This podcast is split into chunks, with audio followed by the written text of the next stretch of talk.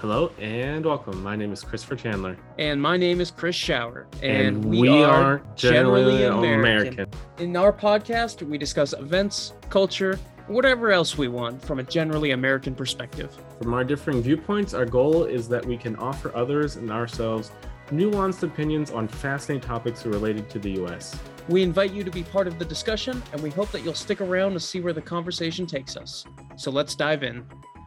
Hello, everyone. Welcome. And we are live. So it's been a minute. it always feels like a minute, but we're usually consistently back. Is that still an expression, though? Do people still say that? I used to use it with my sister, but I feel like it's a bit old. Yeah, I think it's old.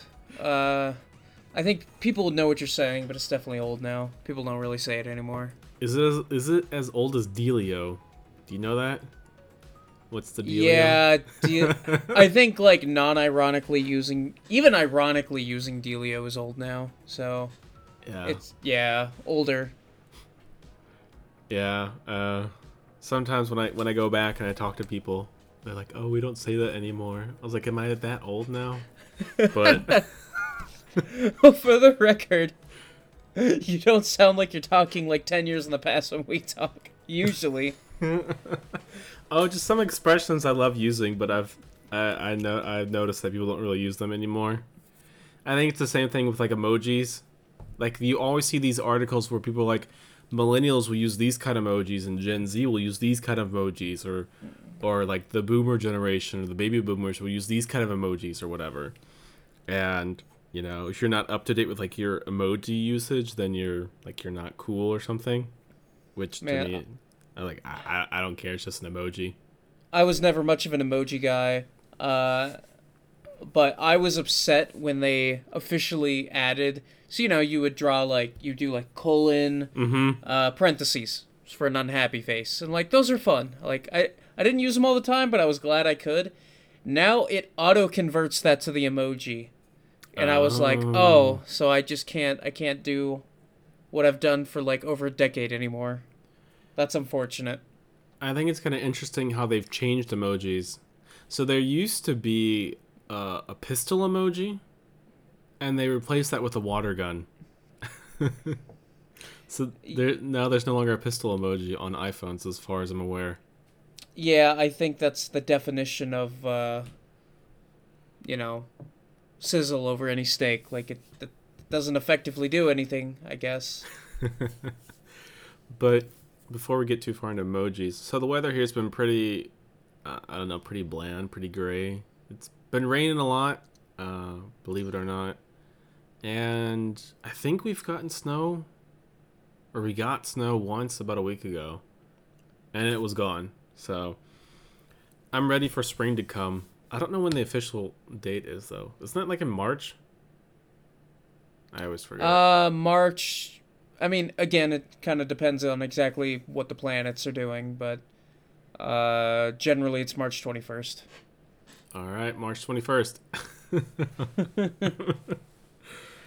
I'm looking forward to it because we just had another pretty decent snow here. It was cold for a while, and now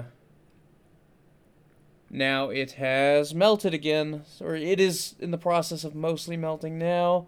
I haven't looked at the forecast for the following week, but I hope it just stays like right in the 30s to 40s. Maybe even tease us with little low 50s.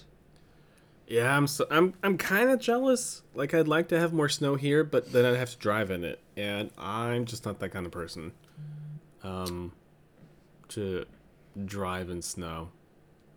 Really, I'm just looking forward to not having to wear a jacket anymore. Because think about it, how long does it take for you to put on a jacket? I don't know, about like a minute. Well, that's probably too long, but then multiply that minute times however many times you leave the house a day times days of the year you have to wear a jacket. It's a time tax. That's true. It's like having shoes with laces. Everyone should join me in the perfect world of laceless shoes and just save all this time. You have Velcro?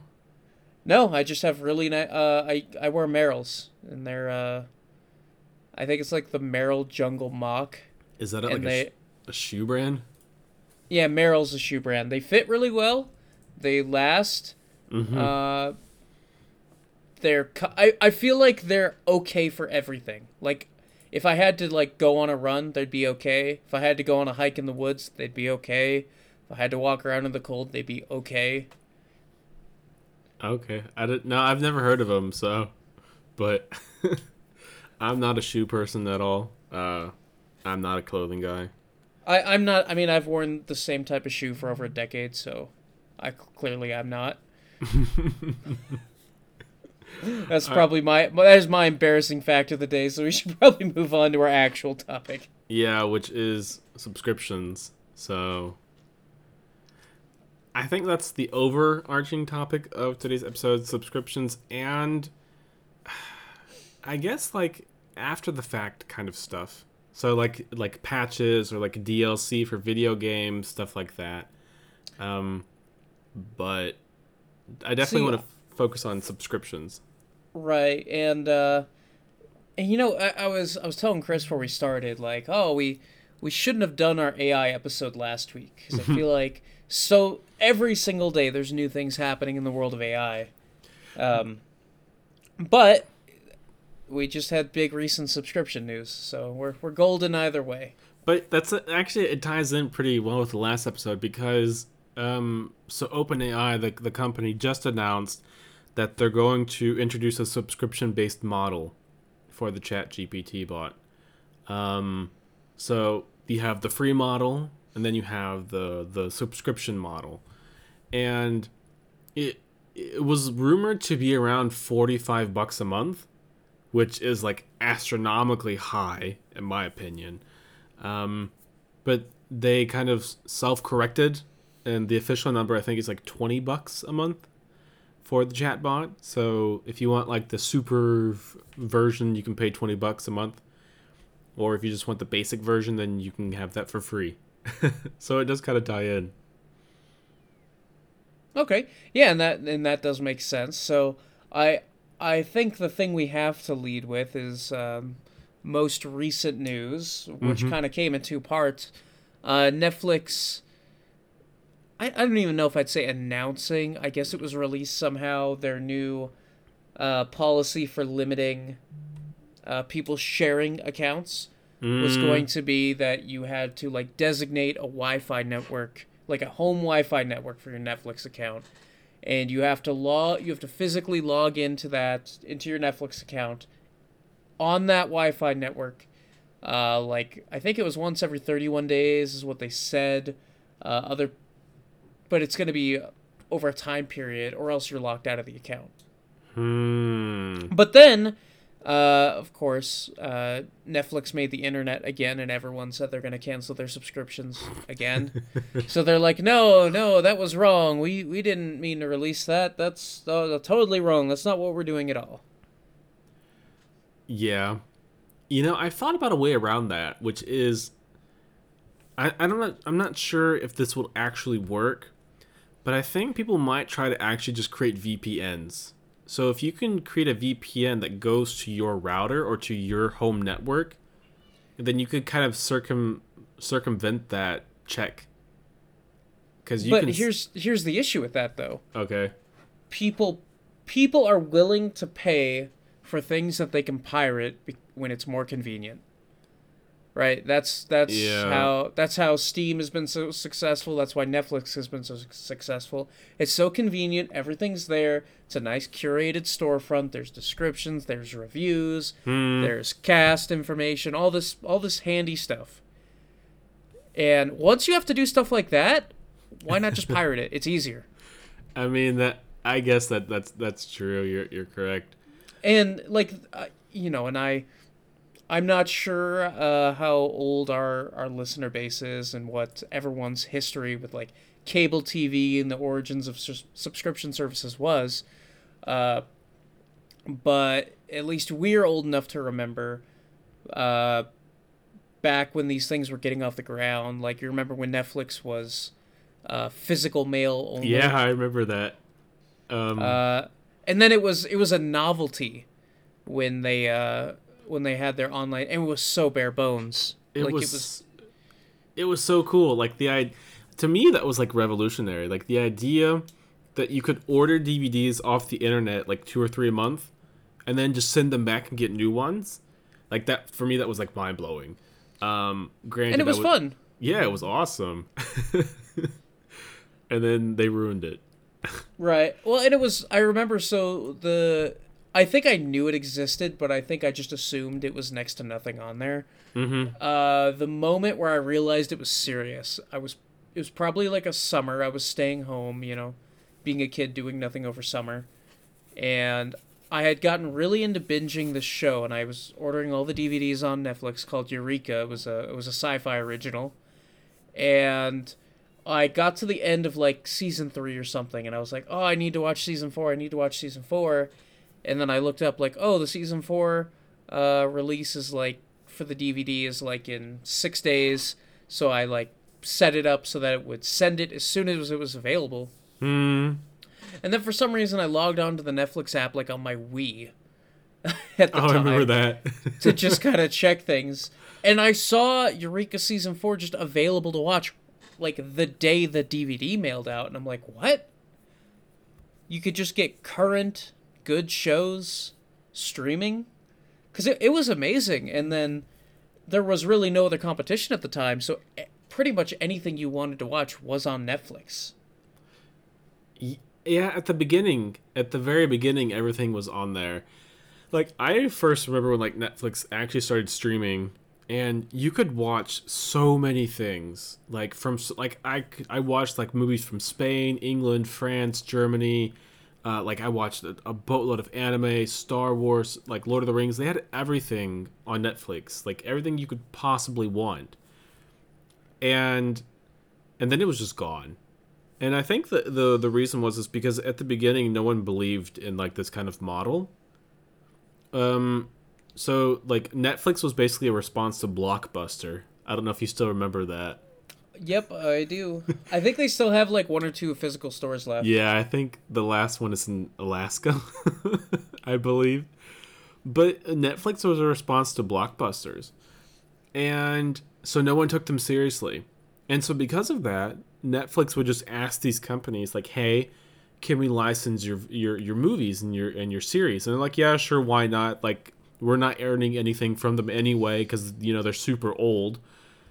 And so the Netflix catalog was massive. And then slowly people started to notice like, hey, you know, this whole streaming thing, subscription model, that's, you can make a lot of money with that. And so they took it all away. And that's the reason why you have like Netflix Original, which I'm convinced that's false marketing, but that's a story for another day. Yeah, now it's basically just cable 2.0 now. Pretty much. Back in the day on cable, you would have your basic cable package that would have, you know, your like, you know, your local news, History Channel, Discovery Channel, like Comedy Central, like a few, like the staples, right? Yeah. And then there would be things like HBO or, you know, premium movie channels or, you know, just odd like niche channels. You had to pay more for those. So the reason why people wanted to move away from cable and why Netflix was so nice, it was just everything. And now everybody's kind of gotten in on it. Now you need to have... In fact, I set aside a piece of paper. Okay. And a pen, because I wanted to do this live. I wanted to write down, see if I could come up with in real time, everything that I personally pay for. Not things that I share... things that I personally pay for on a subscription basis and see what we come up with. So I pay for Crunchyroll every month. I think that's like, what, $12? Yeah. I pay for Audible, which I haven't been using my tokens on lately, so they are just catching on fire. That's $10. Let's see, what else is there? I pay for YouTube Music. And YouTube Premium, because I hate ads and want to be able to play videos with my phone off. That's like, I think that's like 15.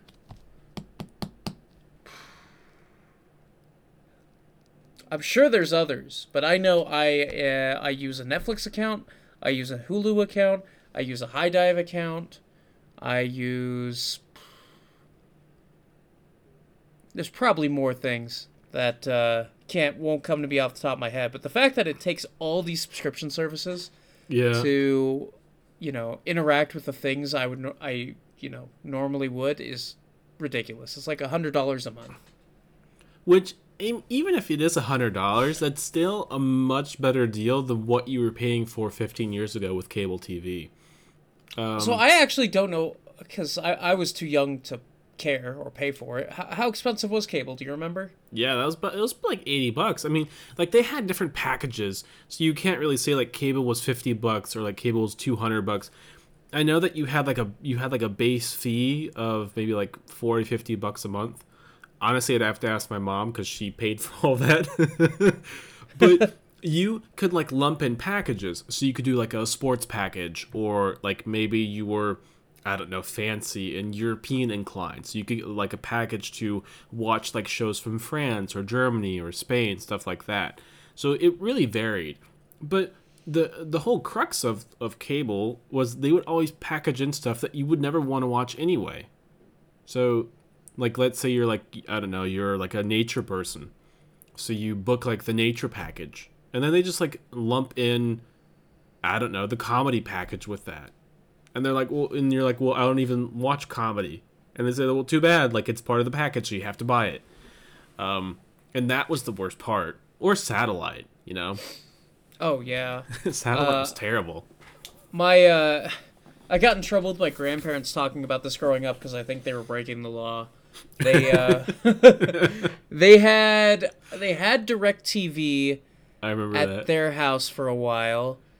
And I remember if there was and they had satellite for a while too. And if there was any issue, any weather issues, it caused a whole, nothing would work, which was kind of fun in its own way. But I remember talking about DirecTV, and they would get mad at me, like, no, you can't tell people we have that. We're not supposed to have that.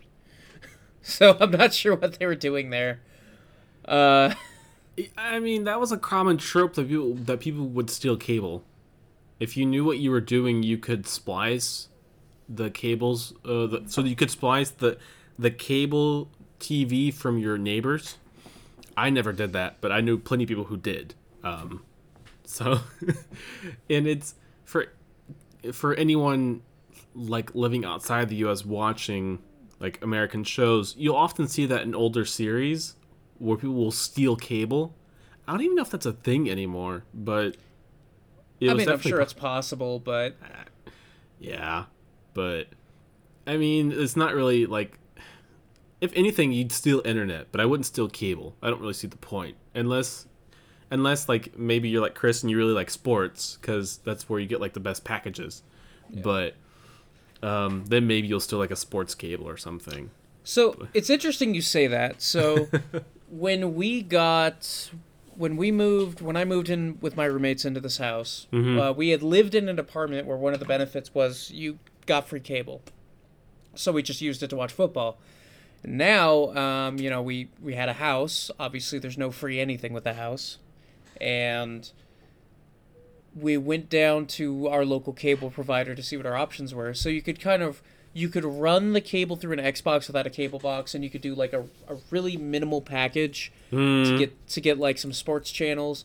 And I remember we were looking at this plan. It was like, hey, we're gonna get like 4 or 5 extra channels. We get to pick what they are, something like that. Which we didn't really want, but I mean, ideally you just pay for what you want, right? But this was, I think, it's still a step in the right direction. It's a little better. And then I'm actually working on purchasing a house of my own right now. I have my eye on a couple things going up for auction. And I really want to be able to watch football and things like that. But as far as, like, shows, everything I'd watch is... I'll just get it on, these subscription platforms. So I'm not going to pay for cable. So what I'm probably going to do is just pay for... like NFL Network or something like that, which used to only be DirecTV, but that contract expired this year, and the rumor is it's going to YouTube TV. So I imagine paying for just the NFL Network has got to be cheaper than paying for cable year-round. Yeah, You would hope. Yeah, although I've heard from people that cable in general provides better quality for sports. Because, like, if you're watching some kind of show and you miss, like, a minute or two of it, I don't think it's the end of the world. But, you know, when you're watching sports, and I'm sure you can attest to this, when you're watching sports and you're really in the moment, then every second counts. And if there's any latency, and you're going to be pretty mad. So if you miss, like, a minute or two of a, so if you miss, like, a minute or two of a sports game, you'll be furious. And so internet is pretty iffy on, like, the stability, whereas cable is a lot more stable. And we don't even talk about satellite, because satellite, I mean, as soon as, like, there's a cloud in the sky, it's gone. Yeah, so we have had that issue because, like I said, we basically stream the cable through the to the Xbox, so it's all Wi-Fi, so that does happen. Also, speaking of latency, I was at my parents' house a week ago. We were watching the AFC Championship game, the Chiefs playing the Bengals, and everyone in the family is a huge Chiefs fan. And my stepmom is downstairs. The game is also on downstairs. She's playing pool with the grandkids. And that TV is like 20 seconds ahead of upstairs. Oh. And we would hear yes, and then something amazing would happen, or no, and something horrible would happen 20 seconds later. I remember that, where I would watch something on the internet and then they would watch it on cable and there would always be like this delay. That's true. But if we circle a little bit back to you counting up your subscriptions, I mean, I have the same. I can't think of all the subscriptions I have. I mean, I have Audible, but you can pause that because I have like 10. I should probably do that. Yeah, I mean, it's $10, and I have like 10 tokens or something I'm not using. What else? I pay for Apple Music, so that's $20. Then, like, for the podcast, to host that's, like, $20 too. So there are a couple of things. But, like, all like, these little, like, these small subscriptions where you think it's not going to hurt. And so, like, I do that through my iPhone. I subscribe to, like, a podcast app, Pocket Cast, so I can listen to all my podcasts. Then a Todoist app. Oh, God, what else do I have? I think a Skype number. And you think, oh, this is only $3, that's only $2. And then before you know it, like, you're $50 deep in, like, 10 different subscriptions. It adds up so fast. It adds up everything. The funniest subscription I saw was, I think it was for BMW in the U.S. So I'm not, like, a car person. I don't know if you are. But a lot of the car companies are now doing subscription models. So, for the feet, that's a nightmare. Yeah, so the funny thing is, and funny enough, they do this for, like, tractors too. Like, I think John Deere is guilty of this. But for, like, BMW, they'll sell you the entire car. So, like, with all, like, the extra suites, extra features and, you know, creature comforts. But they'll block it with software. And if you want to use it, you'll have to, like, either buy it or pay a subscription. And there was an article in the news a couple months back saying that BMW owners could subscribe to, like, a heat seat warmer model. So, basically, you'd pay, like, $20 a month to have, like, seat heats. So, like, heating for your seats in your car. I don't know what the official term is. But it was, like, either you pay $20 a month, $100 or $150 a year or something. I don't know what the math is. That probably doesn't work out anyway. Or it was like $300 for like a one-time purchase. And I thought that was hilarious. I'm just waiting for someone to hack their car. Oh, I'm sure people have tried. And that's an absolute nightmare. Oh, definitely. Like, I'm trying to devil's advocate it a little bit. So, you know, all of these things, they're assembly line, they're mass-produced. That's true. So if you build an assembly line, like, hey, we're not making, you know, we have, let's say, we're manufacturing the 2024 Malibu, right? And we're going to, instead of having the Malibu X, Y, and Z, we're just going to have the Malibu. That's it. All the features going into it. We don't have to retool anything. Everything's going to be made the same exact way. And that's going to be cheaper for us. And then, it sounds horrible, but $300 total for lifetime, you know, seat warmers being turned on, I think is not a horrible deal, but that can't be what it is. I mean, the companies are never your friend, so this is just me, like, spitballing. I'm sure that's not actually why this is happening. I'm sure this benefits them way more than, you know, anything. So one of their justifications was, if you decide to sell the car, that would increase its value because the new owner might be willing to pay, let's say, $2,000 to unlock certain features. So that would be more interesting to, like, potential new buyers. I don't know how logical that is, but I don't know. It seems like everything's a subscription nowadays. But, like, that's like, it's not a service. Like, it's something you own. Like, that's such a dystopian nightmare. Yeah. That's my biggest problem, is it's already in the car. So if I had the know-how, I would just hack it. I wouldn't pay. Like, why would you? It's like you sell someone a house and then you block off a couple doors and say, if you want to have these rooms, you have to pay extra. But you already own the house. So it's like, well, why would I pay for more? Like, if I already own the house, why would I pay more to unlock certain doors? That doesn't make any sense. Well, if you want to risk damaging your house, I guess you can break the doors down yourself, but I won't be responsible for what happens. Yeah, that's true. Yeah, that's the logic behind it. But everything is a subscription. It's what's even more funny is there are subscription-based services to manage your subscriptions. So it's kind of like Inception. So you can pay $5 or $10. Everybody's getting a slice. Yeah. So you can pay like $5 or $10 a month to certain websites, and they'll like manage your subscriptions for you. And I think you can set like a budget, and I think also they'll like maybe like cancel subscriptions for you if you like go over your budget. So it's crazy. But when I like, I guess when we were growing up, when I was growing up, like I had never heard like any of this basically. Like, I mean, granted, subscriptions have always been around, but usually for like, you know, like things that mattered or like for like a decent amount, 20, 30, 50, $60 a month or something. But yeah. And it was for like real physical things. Like, yeah, growing up, I had a subscription to Nintendo Power. I got a magazine in the month in the mail every month, which I haven't thought about in forever, but. But those are, like, legitimate things. Like, you know, a car payment isn't a subscription, but, I mean, kind of. Or, like, a magazine or, like, cable or internet. Those were acceptable things.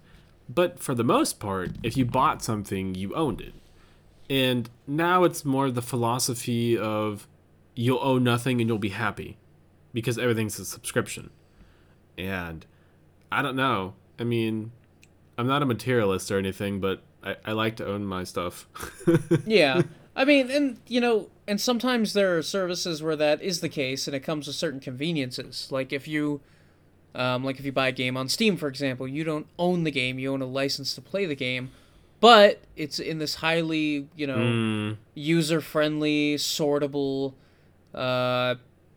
client that you can use, and it's very convenient. There's customer support and all these things that come with it, and you know, it's kind of worth it. And it's, I mean, realistically, you're going to have that license as long as Steam exists, and it's a multi-billion-dollar company that keeps making money, so they're probably doing okay. I mean, granted, even if Steam does go bust, I mean, you have the files on your computer, and if you're savvy enough, you can just crack them. Well, that's, you can't have, like, let's see. How many things do I have in my Steam library? I have 337 items in my Steam library. I definitely am not keeping all that on my computer. I have, like, 3 or 4 at a time. Yeah, I think I have, like, 10. But that's the thing, is you don't really own it anyway. So, like, if you buy a game, people are like, oh, I bought the new Super Mario Brothers for the Switch. And you have a physical copy. But you don't actually own the game. You have a physical license to play the game. Whereas if you buy it digitally, you have like a digital license to play the game. And which is why you can't just copy the game and sell it. Like, that would be illegal. So But still, like, having something in your hands makes you feel like you own it, basically. The same is true for books, you know? So you can buy a book from the bookstore, but you don't own the book. You own the right to read the book, which is, like, it sounds like you're splitting hairs, but it's not like when you open a book or when you start a game, it says, you know, protected by copyright, you cannot copy this unless you are the owner or something, you know, like the publisher. So... but I know what you mean. But that even that's still justified. I think that provides like a valuable service. But also, I wouldn't say that Steam's subscription... Do they have a subscription service? I don't think they do. But they don't, thank God. That you know what? That actually was a big deal. I mean, it still sets them apart because like all the... You know, Nintendo, Sony, Microsoft, all their console competitors... They charge you a subscription service every month to be online. Oh, okay. No, I thought that what I was referring to is like if they had like a subscription model that let you access like games. Oh, because... no. They all have that too, though. Oh, yeah, that's true. Yeah, I think there's like Nintendo Online and... But I get that. I think it's kind of fair because, I mean, someone has to run the servers and the servers aren't free. Right, but clearly it's working out for Steam. Clearly they're making it work. Oh, well, that's different because you're not playing the... Well, I don't know if, like, if you play games online, if you're playing them through a Steam server. I don't know how that works. There are plenty of things that run through Steam servers. Oh, okay. But I know, like, with Nintendo and Sony and Microsoft, that's hosted on their servers. So they want money for that. And the cheapest of those is Nintendo, which is, I think, like $4 a month, maybe. Which honestly, I've thought about buying a Switch a few times, and then I remember, I have to pay for a subscription service, and then I don't do it. Because I just really don't want to pay to be on... Like, I've been off console for like almost a decade at this point, and I really do not want to go back to paying to use the internet. Like, it just feels and sounds so archaic to me. Yeah, it is. I mean, I just bought a Switch, so I've been trying to get back into console gaming. I don't really do much online anyway, but it is true that a lot of stuff we have nowadays is behind paywalls, which I think is okay to a certain extent, but I think in some areas it's kind of dangerous. The biggest one being journalism. So like a lot of articles you can't even access because they're subscription based. And even if they're not subscription based, they're so full of ads, you can't read the thing anyway. Well, that's the scary thing though. Like, yeah, a healthy functioning democracy needs good journalism. Mm-hmm. Good journalism isn't free. Someone has to pay for the journalism, right? Yeah.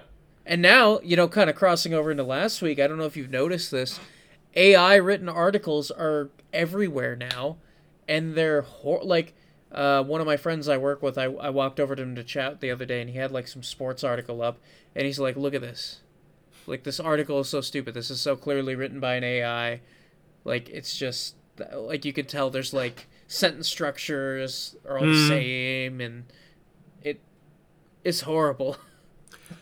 Yeah, I know that AI has been doing a lot of stuff for a while. Like, for example, most of the weather reports that you read are AI generated, but that's been that way for like 10 years.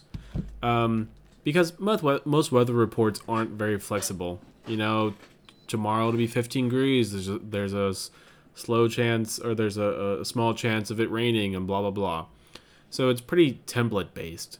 But I think the worst part is that when we got the internet, so like 20-something years ago, so when we got the internet, well, even more than 20 years, actually, everything was pretty much free. Like, you could do whatever you wanted online, basically.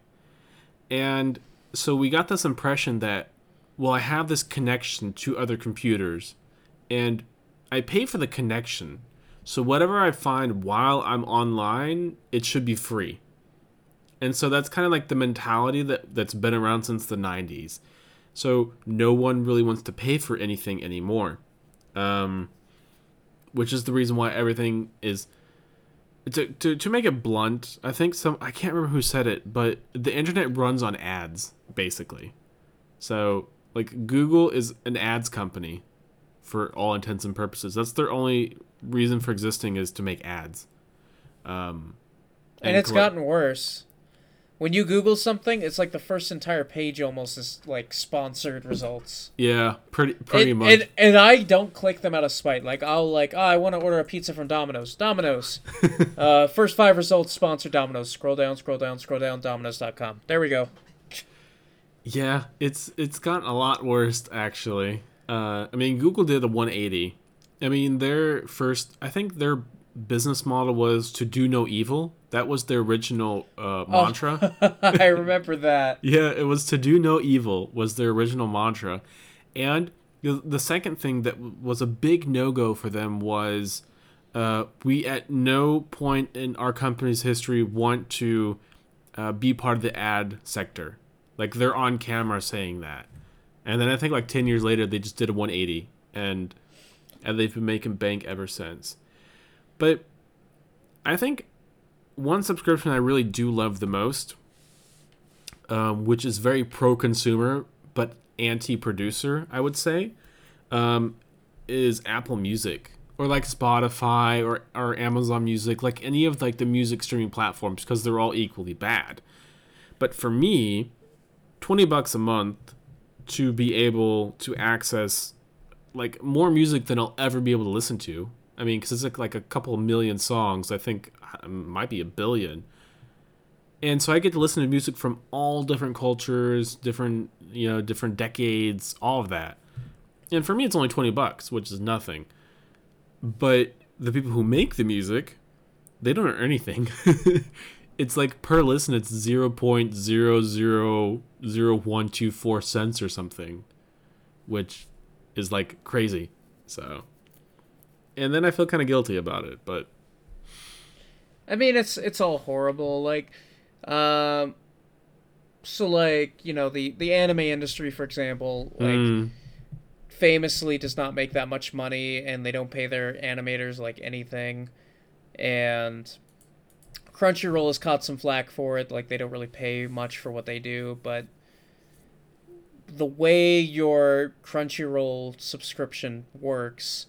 it's actually similar to how, like, a YouTube Premium subscription works. Like, the company takes their cut, and then depending on what you watch that month, a set-aside portion for those creators goes to the people that made the thing you watched. Mm. So, theoretically, if you had a Crunchyroll subscription, you only watched one show a month, which...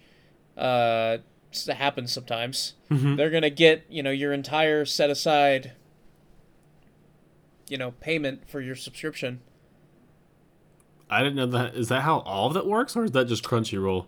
I know it's also how YouTube Premium works. Oh. Because okay. I've heard like different like YouTubers talk about it. Like, hey, I have YouTube Premium. How does that money get to you? And it's kind of like, certain amount of people watch ads, you get paid. Certain amount of YouTube Premium users watch your video, you get paid. I refuse to sign up for YouTube Premium. I just can't do it. I mean, I don't blame anyone that does. I've had it for years, solely for the reason they got me, because you used to be able to, on the app, turn off your phone screen and the video would keep playing. I can tell you a trick, so to get around that. So if you go through the browser, you can do that. Yeah, but I do everything on my app, and it also goes towards my YouTube Music subscription. So. Oh, okay. I'm getting a better value for it these days.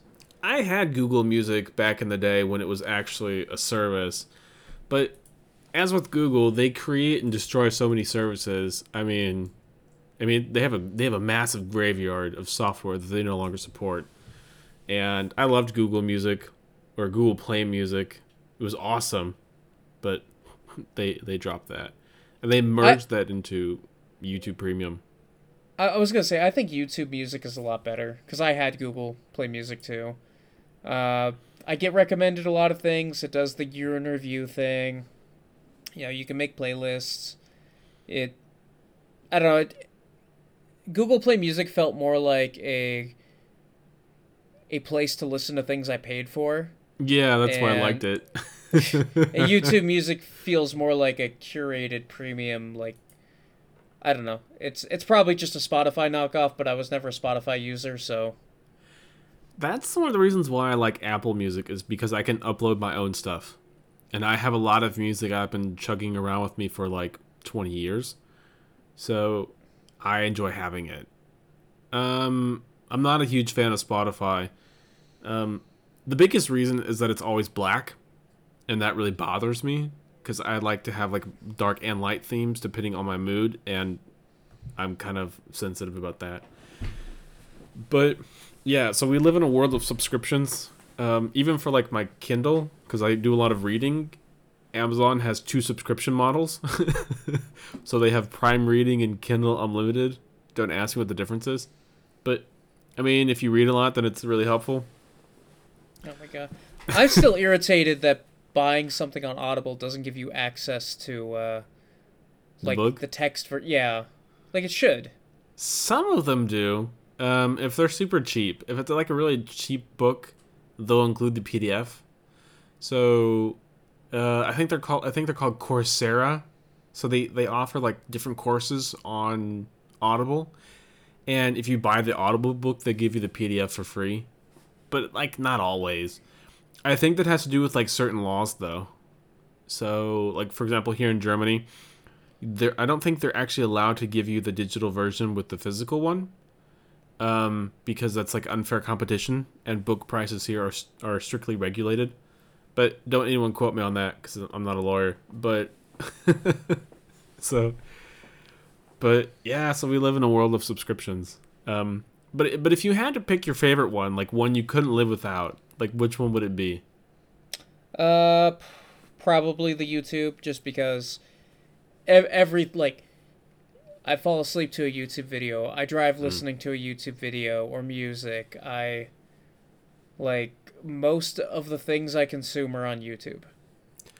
Like, all my sports stuff, all my... Like, it's almost all there. I would have to say it's my Apple subscription. My, like, iCloud Plus or whatever it's called, because I use that, like, all the time, because I'm, like, a heavy Mac user. So it helps me transfer files between all of my devices, and, like, just the music in general, like, I love that. I guess one last point, so was there, like, any subscription service that changed your mind? So, like, for me, for example, when Spotify, like, came to the market, my thinking was like, oh my God, this is so stupid. Like, why would you want to, like, pay money to stream music? Like, you should own music. Like, that's the whole purpose of it. And then once I actually got, like, Spotify, Apple Music, I'm like, oh my God, this is so awesome. I can listen to so many different songs only for $10 a month. Like, was there ever that kind of moment for you with a subscription service? Kinda, and it actually kind of ties nicely into something I wanted to bring up at the last minute, too. Okay, shoot. So, this was maybe, like, 8 years ago when some friends were getting me kind of more into anime, right? Mm-hmm. So, they were getting me into JoJo's Bizarre Adventure, and you know how all the YouTube channels, they'll have their subscription deals, like, oh, join now with code blah blah blah and get 30 free days. So, I did that. I did it on my main email, and then I got to the end of my 30 days. I'm like, well, I'm not going to pay for this. I don't think it's worth paying for. So then I went to my second email, found another code, did the same thing. And then it ran out, and I'm like, wow, I kind of am used to having this now. It's nice. Things are in a good quality. There's a good catalog. So it kind of won me over. I also ended up paying for it, because the thing I want to say is, free subscriptions are dangerous. You have to remember to turn them off, or you pay for it for another extra year or two, like I did. Yeah, I mean, that's how they get you. But I've been guilty of that, trying to, like, you know, use as many codes as possible to get free access to as many services. Yeah, but that was an expensive free month. Yeah. So for you who look for subscriptions, like, definitely Google first if you can find coupons. Like, that's generally what I always do. Yeah, because a lot of the time it'll be like by default you get a week free, and then if you find a code, it's like a month free. Yeah, code. Yeah, just say like, I don't know, service code.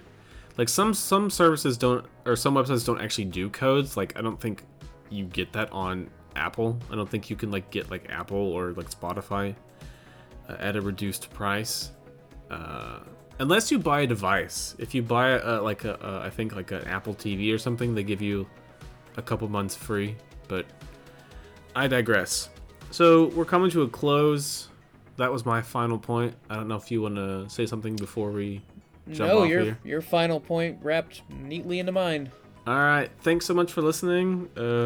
Super interesting. So as always, thanks. And see you in the next one. Bye. Bye. We really appreciate you taking the time to listen to our podcast. We hope that it was informative and that we were able to expand your worldview, even if only just a little.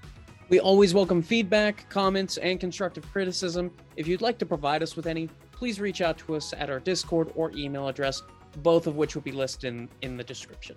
Thanks again for listening, and until next time.